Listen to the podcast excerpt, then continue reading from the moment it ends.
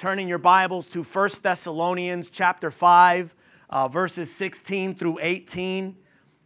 Uh, 1 Thessalonians, New Testament, 1 Thessalonians chapter 5, 16 through 18. I'm going to be reading it from the Amplified. I'm starting to get a liking for the Amplified. You're maybe seeing me read from there a little bit more. And then we're also going to be using Philippians chapter 2, verses 13 through 15. Don't let that confuse you. Again, that'll be up on the screens and you can follow along. Philippians 2, 13 through 15. So, two different texts this morning that will build our message. In Thessalonians chapter 5, the Bible says, Rejoice always and delight in your faith. Be unceasing and persistent in prayer. In every situation, say every, every. In every situation, no matter what the circumstances, be thankful and continually give thanks to God. For this is the will of God for you in Christ Jesus. Let's go over to Philippians chapter 2. In Philippians, the Bible says, For God is working in you, giving you the desire and the power to do what pleases Him. I'm going to say that again. For God is working in you, giving you the desire and the power to do what pleases Him. And then I'll insert this as a result. Verse 14 Do everything without complaining and arguing so that no one can criticize you. Live clean, innocent lives as children of God, shining like bright lights in a world full of crooked and perverse people. Do everything without complaining and arguing. Give thanks to God. Let's pray.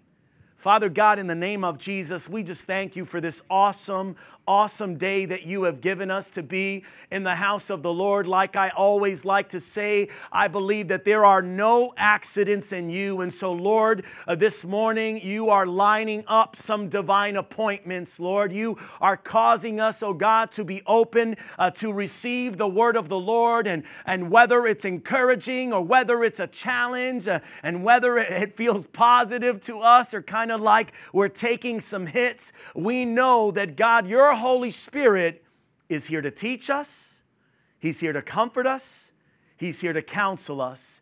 And I pray, God, that you would open our minds, that you would open our hearts, but especially that you would open our ears to hear what you are saying this morning. And so, Lord, have your way. In Jesus' name, God's people said, Amen. Amen. You may be seated. Good, good, good.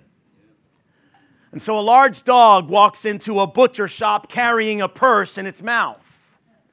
Now, listen, he puts the purse down and he actually sits in front of the meat counter. And so the butcher asks, What is it, boy? Want to buy some meat today? Woof, barks the dog. Hmm, he says, says the butcher. What kind? Liver, bacon, or steak? Woof, woof. Smart dog, bacon. how much, listen, I can make the illustrations however I want. and how much bacon do you want, boy? A half pound, a, full pound, or three pounds? Woof, woof, woof. Again, so smart amazed, the butcher, he wraps up the bacon and finds uh, the money inside of the dog's purse. And, but as the dog leaves, an intrigued man waiting in line is watching every single thing happen. And so he decides, out of curiosity, to, to follow after the dog. And he goes down the street following the dog with the purse and with the bacon. As the dog decides to enter an apartment building, he climbs up three floors of stairs and begins scratching, almost knocking on the door. And with that, the door swings open wildly, and a very angry man starts shouting loudly at the dog. But the man that followed the dog yelled, Stop it! He, this is the most intelligent animal I have ever seen. Intelligent, says the man. Listen, this is the third time this week he's forgotten the keys. a few years ago, I, I came across uh, this article on the opposite of Thanksgiving. And I thought it had some great wisdom for us as we approach this very special holiday. I love Thanksgiving. Anybody love Thanksgiving? Yeah. Hallelujah. We know that, that holidays are a challenge for some, but, God's grace is available. And so the author of the article said that we usually think of opposites in, in terms of a simple either or relationship, such as light and darkness, large or small, heavy and light, far or near. But there are some relationships which are more complex, where there is more than one characteristic that can be the opposite of, an, of another. For example, in comparing a good meal with a bad one, there are different factors that we can consider to, to reach a judgment on whether it's good or bad. Like most of you know already, that I love bacon. And so, to me, almost anything with crispy bacon or, or even bacon all by itself is a good meal, in my opinion. And, and for me, the factor that leads to that opinion is most likely the taste, but also the crunchy texture, which I happen to enjoy. That determines how much I like bacon. Now, I, listen, I like it uh, less when it's undercooked, cooked, which means that I'll eat a little less or it just goes in the microwave for a little bit. But if I were a health freak, I might not think that bacon makes a good meal because of, of, the calorie and the fat and the cholesterol concerns. And I know that some of you are praying for me on that regard. You have heard too many bacon jokes and, and too many bacon references, and I appreciate your prayers. I get it. You, you, some of you, you want me to eat veggie bacon, and it's just not going to happen. Uh, the author goes on to say there's more than one opposite for being thankful. Listen, there's more than one opposite for being thankful. In fact, if you think of the term opposite as being rooted in opposing something, the, the issue actually becomes a little clearer for you and I. See, this morning, the w- words like apathy, entitlement, impatience, envy, anger, greed, and worry, all those words are opposed to thanksgiving. In fact, apathy expresses an I don't care attitude and reflects a lack of appreciation for your circumstances. You might find yourself apathetic. Entitlement is when we believe that we have a right to something, but generally we're not really thankful when we get it. Entitlement. I deserve this. It's mine. Why is it sitting in, your, in the back of your closet then? Why, why are you not paying attention? Why are you not using it? And when we're impatient, I know no one's impatient. When we're impatient, we're usually irritable. And so it follows that we're not thankful about our current situation. Envy actually causes us to focus on what others have that we don't. It also leads us away from being thankful or when we become angry, it's usually a reaction uh, to something that we don't think should have happened, and so we're not thankful for it. But greed, greed always wants more and is never satisfied or thankful for what it does have. And, and worry, by definition, is focused on a possible future event. And so it, it prevents us from being thankful and enjoying the very present day that you are living in. Again, all of these words are opposed to thanksgiving. And listen, the, the word that the, the Lord wants me to focus on this morning is one that I have a long history with, and, and maybe some of you do too. In fact, it's not a word that I'm frankly proud of, and because of my personal struggle with it, as usual, I did not want to preach this message this morning, but Jesus won. Now, some of you are like, oh no, where is he going with this? It, listen, if I was really immature and, and didn't want to overcome it or do better in this area, I would probably blame my mother for modeling it for me all of my childhood. Now, listen, don't get me wrong. I love my mom. I have a lot of great memories, but she didn't accept Jesus Christ until later in life. And, and so I saw a lot of bad things modeled before me. But at the end of the day, you know what? We all make our own decisions. And so, no blame game this morning. Let's deal with it. The word that God wants me to focus on this morning as we get ready to celebrate the great and glorious Thanksgiving Day is complaining. Complaining.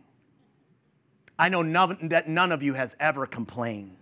Just, just me, just Pastor, because he doesn't like snow. Just, just me, just me, because I can be a big mouth and social media is so easy. Now, thankfully, I've, I've improved a lot in this area, but I still have a lot of work to do to surrender more to Jesus. And, and listen, I'll be honest, I'm striving more and more every day to grow and to be more like Jesus. And so here we go again. See, thanksgiving and complaining are two words that express two contrasting attitudes found in God's people in regard to his dealings with them. And listen, if we're not careful, we could easily overlook thanksgiving because we feel justified by complaining. I want to say that again. If we're not careful, if we're not careful, we can easily overlook thanksgiving because we feel justified by complaining. And so it's been said that the soul that gives thanks can, can find comfort in almost everything, but the soul that complains can find comfort in nothing. I found that to be true even in my life. There's a, a highway sign leading into Yankton, South Dakota that once read Yankton, Yankton South Dakota, the home of 30,000 friendly people and a few soreheads. Soreheads? Listen, I, I had no idea what sorehead was, and so I Googled it. Amen. Thank God sometimes for Google. And it's basically a disapproving person who easily becomes angry or upset. Another word for a sorehead is insert name. No, just kidding. Another word for sorehead is complainer. And see, the truth is, we all become soreheads from time to time, but we might call it by different words like griping or, or grumbling or uh, grumbling or whining or belly aching. And the King James Bible, the, the common word there for use for complaining is murmuring. But either way, complaining has become a great American pastime, and sadly, we live in a very disgruntled society. See, just about everybody complains. And why not? There's so much to complain about, uh, like traffic and taxes and gas prices and rigged elections and, and troubles of all kinds. But complaining by itself doesn't make any of those things better, does it? Somebody said that on the seventh day God rested, and on, a, on the eighth day God started answering our complaints. In fact, a little bit of tri- trivia this morning. Does anybody know who the first complainer was? I do. Remember in the book of Genesis? When God confronted Adam about his sin of disobedience, and Adam looked at his wife and said, Lord, the woman you gave me basically caused me to sin. And so Adam, the first man, actually to complain to God about his wife. Imagine that. And see, at the root, complaining is just a symptom. And if you seriously think about it, uh, the real problem when we complain, I need you to get this. The real problem when we complain is our failure to trust God in those moments of complaining. In fact, the next time we complain, we need to ask ourselves why we're complaining in the first place. Like when we complain about someone, are we trusting that God will help them by complaining? Are we trusting that God will help us to be more understanding and patient with them by complaining? Uh, are we praying for that person as much as we're complaining about them? And what about when we complain about life itself? See, something bad happened, and clearly we're upset about it. And so we get all over what is easiest in social media with our situation, half hoping to get pity or wanting understanding or even some kind of help. Sometimes it is a cry for help. But how are we really trusting God in those moments of complaining?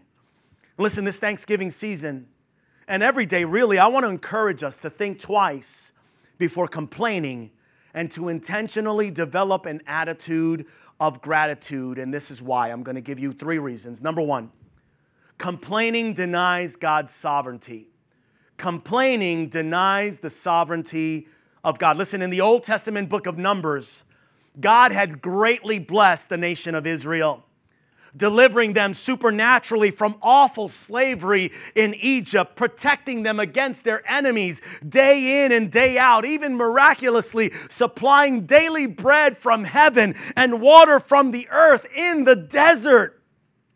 And yet, they still complained. They complained about their food. They complained about the imaginary luxuries that they left behind as miserable slaves in Egypt. They even complained against their own leaders. Poor Moses had to deal with their complaining day in and day out. And so Numbers 11:1 says, "And when the people complained, it displeased the Lord. And the Lord heard it, and his anger was kindled." And then later, when, when the Jews complained about the manna that he provided from the sky, from heaven, in verse 10, it says that the anger of the Lord was kindled greatly. Greatly. And the Bible actually tells us at one point that God was so angry with their complaining that he consumed some of them with fire. And so he wiped them out off the face of the earth for complaining. Some of us ought to be glad that God doesn't deal with us that same way. I would have been gone a long time ago. I would have been gone. Thank God for His grace. Amen. Listen, was the Lord only displeased specifically by what they complained about? Or was He generally displeased that they were complaining, period? See, you may disagree with me this morning, but I believe that God is displeased with complaining in general. See, the sovereign God of the universe mightily showed his power with plagues, and, and, and the Israelites left Egypt wealthy. They went through the Red Sea. He parted it so that they could walk through the Red Sea on dry land. And then God destroyed the Egyptian army that followed them by closing in the waters that he had parted. So God was really good to the Israelites. And their, their success upon entering the promised land depended on the sovereignty of God. And yet, by murmuring and complaining in the desert, they were actually calling into question God's ability to carry out his will after all that he had already done for them. Listen, that's denying the sovereignty of God. I want you to think about that in your own life when we complain. Isn't God big enough? Isn't God able? Listen, complaining, of course, is just a surface symptom of a much deeper problem called discontent. And the murmurings and grumblings are evidence that we've, we're somehow dissatisfied with the way that God is doing things or allowing things to happen in our lives. But the solution to the problem is very basic this morning. Recognize the discontent and then instead of complaining, acknowledge that God always knows what's best for us and trust Him. The issue is that we would never say it with our words, but we don't always trust God we don't always think that God has our best interest in mind because He's not doing it quick enough, because you've been praying for so long. Because all of this stuff is happening and it's out of your control. And, and if you were God, well, if, if you were God, huh. God help us. Listen, every single complaint against our circumstances, every grumble about the weather, like the snow, about the way people treat us, about the daily trials of life, is, is really, whether we realize it or not, directed against the one who works all things for good. So, God help me. God help us. Again, God is sovereign. And so, who exactly am I to put God under cross examination for how he decides to work? Am I in a better position to judge what is and what is not good for me? And how far can I really see into the future? So, who am I to strike out against God by complaining? See, the Apostle Paul in Acts chapter 16 is literally in a Philippian jail cell for doing the will of God. And so he has been incarcerated for doing something great and for doing something good. And, and if anybody could have had the right to complain, it was the great Apostle Paul during his lifetime following after Christ. We know that the Apostle Paul was whipped and he was beaten with rods, he, he was stoned for sharing the faith, and he was shipwrecked, and he was robbed, and he went hungry. He suffered thirst and sleeplessness, and so much more. But we don't ever see the Apostle Paul complaining, we just don't see it. Instead, say instead. Instead, Paul is rejoicing, feeling so blessed that he could suffer for the cause of Christ. I remember as a new Christian reading that, going, Is the man crazy? Is he like he is excited that he just got incarcerated? He is excited that he just got whipped. He is excited that people threw stones at him and he almost died for preaching the gospel. See, Paul trusted in the sovereignty of God. It's what we need to do more often because God is in control and he knows all things. And yet, one big problem with our complaining is that it focuses on what is frustrating us and, and it forgets the, about the big picture, which again, God sees and God knows. For example, the Jews in Numbers 11 went on to complain about the, the, the manna that God had provided supernaturally from the sky. Think about it. You're, you're cutting through the desert, you are parched, you are dry, you are getting ready to die.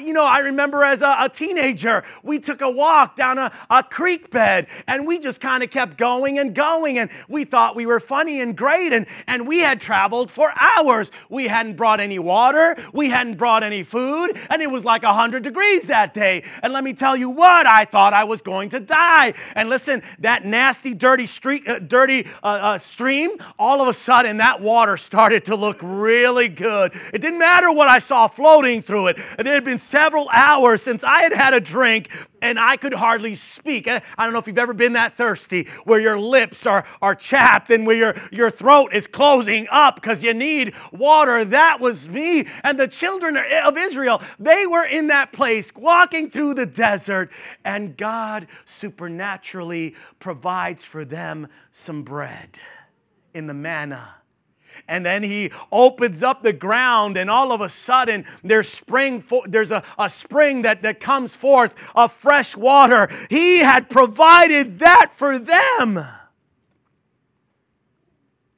And yet they talked about the great food that they ate while they were slaves in the land of Egypt like it was the good old days or something um, did they seriously forget that while they were in Egypt, they were absolutely miserable? And now, guess what? You are free. You are free to roam. You are free to go. Nobody's whipping you. Nobody's uh, uh, wanting you to work 14, 15 hours a day making bricks and, and removing the, the resources that you need to make a good brick, but increasing the numbers. And, and the whips are coming forth and, and the hot sun. And, and, and they forgot about all of that. Like if God went on vacation See, complaining is always an expression of unbelief towards God's sovereignty in our life, like we forget that He's in control and we are not. Or, like I said, we think He's on vacation and He doesn't really care what's happening to us. And so we get frustrated and we begin to complain and we like for people to hear our complaints. It's not that we complain to ourselves, sometimes we do, but that's not usually where it ends. We like other people to hear our complaint. Some of us speak a little louder. You're in a small room, uh, you want the whole world to know and you're just a little ridiculous with your complaints. Again, complaining when it comes down to it is unbelief in God's word in Romans 8:28 when it says all things work together for good to them that love God. I think sometimes we see that verse of scripture and we say it can't possibly include the bad things. It can't possibly include the times when, when we feel like we're all alone. It can't possibly include this brokenness and this messed up season that I'm in, and times when I feel like I'm all alone, like God has abandoned, abandoned me. It can't possibly include those times. But I, I again, I'm not an English major, but the word all, it means all. All things working together for good and God is working on our behalf. And so, what we need to do is we need to stop complaining and start thanking the Lord daily for the sovereign plan that He's working together for us. Listen, uh, during the season, we have a great opportunity to every single day. I thank you, Jesus, for this. I, I thank you, Jesus, for that. And you guys, some of you are knocking it out of the park. I hope that it becomes a part of your life. I need to do it more. I need to be more intentional and more deliberate. Remember, complaining denies God's sovereignty. And number two, complaining disrupts Christian unity. Complaining disrupts Christian unity. See, later in the book of Numbers, the children of Israel are standing by the edge of, of Canaan, the promised land, the land that God had promised to them many years before. Again, these people had experienced firsthand the delivering power of God, releasing them from Egypt, providing for them along the way. And they even saw the presence of the Lord as He led them with a, a cloud of smoke by day and a pillar of fire by night. How cool is that? They saw that. And so Moses was instructed by God to send out 12 spies to check out the promised land. And now, listen, it wasn't like God didn't already know what was there. That they were actually gonna have to defeat the Canaanites to get into the land. But I believe that God wanted to test their faith and their trust in Him. And see, God wanted the Israelites to know what they were up against, and He wanted them to still choose to move forward with complete faith in Him because God was on their side. Some of you need to be reminded that God is on your side. When things aren't going just right, God is on your side when things seem like they're messed up and they're going from worse to worse. I know you've never been there, but I've been there with things when it rains, it pours, and things are happening, and we just don't understand. But God knows. God knows. When the, the spies returned from their mission, the Bible tells us that 10 out of the 12 spies affected the whole nation of Israel by their complaining. Numbers 14, 2 says, And all the children of Israel murmured against Moses and Aaron, and by default against God. Uh, the 10 spies gave the people a fearful and evil report by complaining, and all of the people picked up on it. As a result, that generation, listen, there's, there, there's a consequence about your complaining. As a, as a result, the generation, that generation of Israelites did not inherit what God had promised to them. Their complaining, their lack of faith, their disunity completely shaped the history of Israel. And so they literally spent the next 40 years wandering and complaining in the desert instead of experiencing the power and the faithfulness uh, of God in the promised land. The people were not in one accord to take the land, and instead their disunity was on display for all the world to see. I can't help this morning but to wonder what would have been different if the 10 spies had not complained and stood in unity with Joshua and Caleb, the two spies that brought the good report? Maybe this morning you and I would be reading about all of their thanksgiving and gratitude for the many miracles of God that He did in the land of promise. But listen, when one dog starts to bark, a number of dogs start barking too. And when one frog croaks in the pond, others begin to croak along with it. They influence each other. In fact, all you need is one disgruntled complainer, and it won't be long before it spreads to many. Because sadly, you and I know that misery loves company. I used to think people complained because they had a lot of problems, and yet, in many, many cases, I've come to realize that they have a lot of problems because some people love to complain. And yet, complaining doesn't change anything or make the situation any better. It literally amplifies frustration, it spreads discontent, and sometimes even causes discord. Complaining disrupts Christian unity. And so, while it might make me feel better for a minute to gripe and complain, complaining is not the answer. It won't bring any kind of peace to your situation. Philippians 4 6 and 7 says, Don't worry about anything, and I will insert, stop complaining. Don't worry about anything and stop complaining. Instead, pray about everything. Tell God what you need and thank Him for all He's done. Then, say then, you will experience God's peace, which exceeds anything we can understand. His peace will guard your hearts and minds as you live in Christ Jesus. Again, stop worrying and stop complaining. Instead, pray about everything. Tell God what you need. Thank Him for all He's done. Then peace will come. How many of us would love for peace to come in those times of trouble? in those times when things are just messed up. So remember, complaining de- denies God's sovereignty, it disrupts Christian unity. And finally, I want to close with this uh, worship team come. Number three, complaining discredits Christian ten- testimony. Complaining discredits Christian testimony. Don't forget our text. In Philippians 2, it said, Do everything, say everything. Do everything without complaining and arguing so that no one will criticize you. Live clean, innocent lives as children of God, shining like bright lights in a world uh, full of crooked and perverse people. In other words, this is the very reason why we should do all things without complaining, so that you will be a blameless, harmless, above reproach child of God. That is your testimony, or it should be. See, as children of God, we represent Jesus Christ to a lost and dying world, and how you live has a dramatic impact on you and on others. But a Christian who's always grumbling and complaining is harmful to the cause of Christ and to the name of Jesus. See, it's not good for your testimony, and you're not really setting a good example. The truth is, nobody likes to be around people who are always grumbling and complaining, anyways.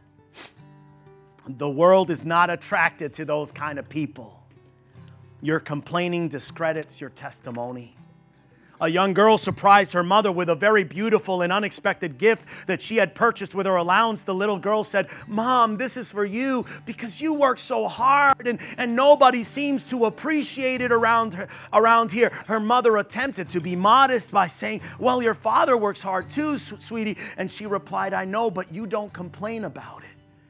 That little girl was watching. The world is watching. In fact, I wonder what the other nations thought about the Jews as they unnecessarily wandered in the wilderness for 40 whole years. I, I wonder if they heard about the miracles that God had done for them to escape Egyptian slavery and to care for them in the desert. I mean, even if they didn't know about the promise that God had made to the people of Israel, watching them wander aimlessly must not have looked very appealing to the world. And if they heard the, the children complaining in the wilderness, I wonder what they thought about that. On the other hand, we have Paul and Silas in jail. In jail. They, they must have had a, a tremendous testimony for Jesus in that jail cell. They were in chains for the cause of Christ, and they decided that having a prayer meeting and praising God was the best thing that they could do in there. Acts 16 26 says, Suddenly there was a massive earthquake. The prison was shaken to its foundations. All of the doors immediately flew open, and every chain on every prisoner fell off. The Bible says that, that after Paul stopped the jailer from committing suicide, because the jailer was like, oh no, I'm going to have to respond if these prisoners escape. But after Paul stopped them from committing suicide, the jailer got saved and all of his household too. Their testimony, the testimony of Paul and Silas, stood out, and others were impacted by their faith and trust in God during that time in prison. But I wonder if Paul and Silas would have been complaining and griping about their situation instead of praying and praising.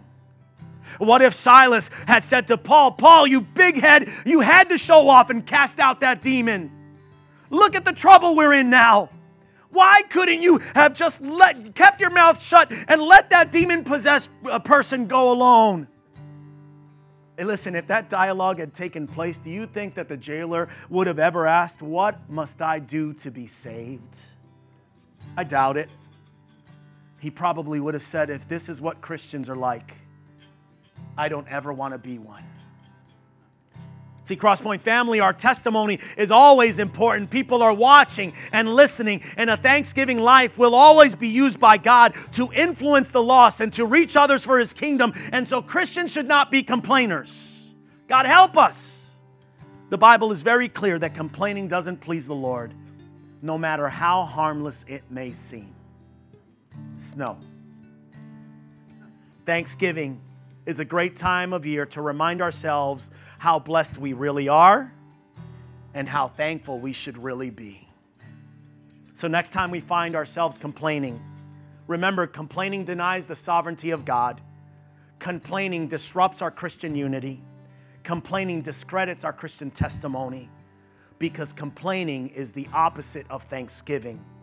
So, let's stop complaining and let's start giving thanks to God every single day of our lives. Stand to your feet. Father, we thank you for today. We thank you, Lord, for the Thanksgiving meal that many of us are getting ready to celebrate this week coming.